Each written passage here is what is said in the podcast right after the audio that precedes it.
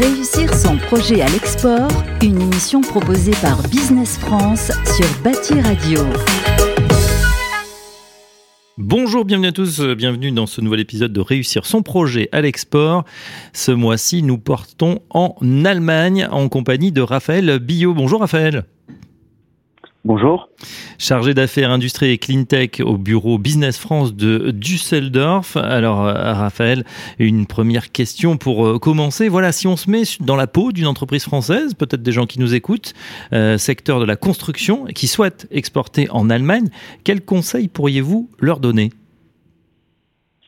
Je vais déjà rappeler un fait quand même qui est important et qui conditionne beaucoup de choses, c'est que l'Allemagne, c'est le premier marché euh, du BTP euh, au niveau européen, avec euh, grosso modo 143 millions de CA réalisés l'année dernière, et c'est le quatrième marché mondial.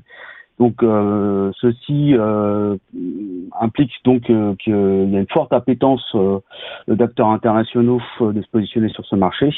Donc je pense que le premier conseil que je dirais, je donnerais, c'est de bien être attentif aux euh, à la concurrence, euh, à leur positionnement sur le marché, est-ce qu'ils sont présents, qu'est-ce qu'ils proposent, euh, et euh, de retirer de cette analyse eh bien, des éléments euh, différenciants, des avantages concurrentiels que l'entreprise pourrait mettre en avant.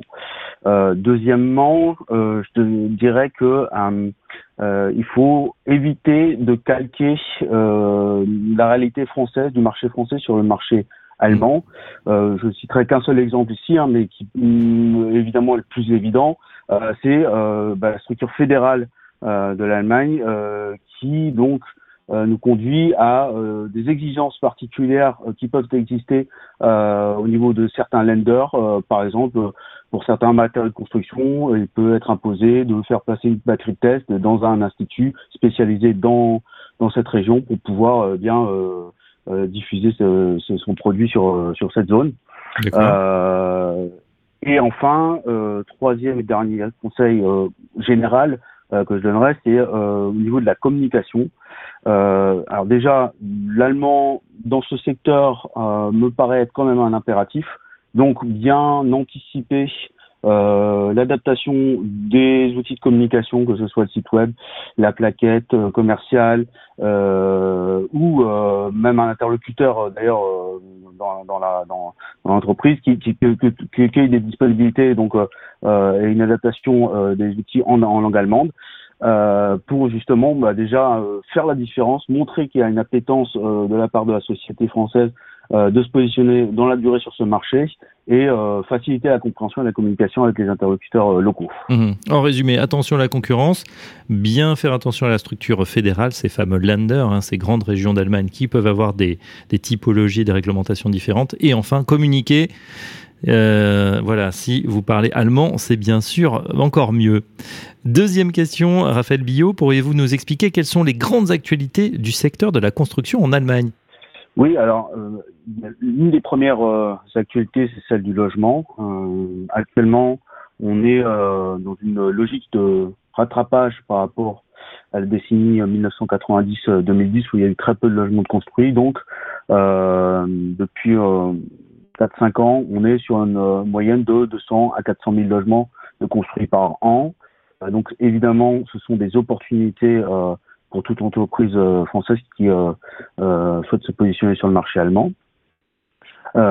cette tendance est d'ailleurs renforcée avec un afflux de migrants qui, qui se poursuit depuis 2015 et donc qui crée un, besoin grandissant en logement pour ces, pour ces populations.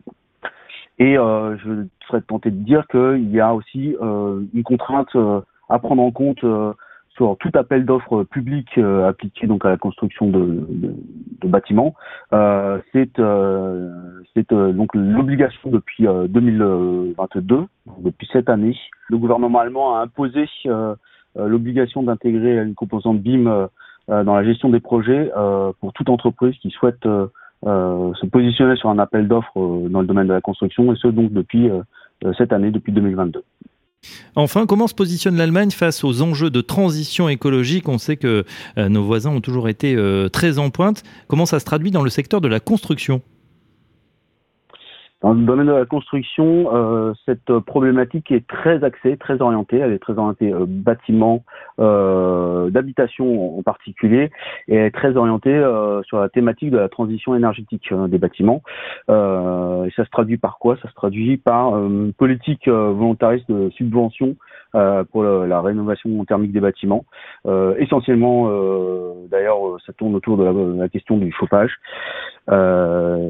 pourquoi? Tout simplement parce que le constat est que 35% euh, euh, de la de l'énergie consommée en Allemagne passe par euh, les logements résidentiels. Donc il y a vraiment une velléité du gouvernement allemand de réduire cette cette part dans, dans la consommation globale du pays. Très bien, et là aussi ça fera d'autant euh, d'opportunités peut-être pour ceux qui souhaitent s'exporter et travailler avec euh, les entreprises allemandes. Un grand merci Raphaël, Raphaël Billot, je rappelle que vous êtes chargé d'affaires industrie et cleantech au bureau Business France de Düsseldorf. On se retrouve très prochainement pour un nouveau magazine du Réussir à l'export. Réussir son projet à l'export, une émission proposée par Business France sur Bâti Radio.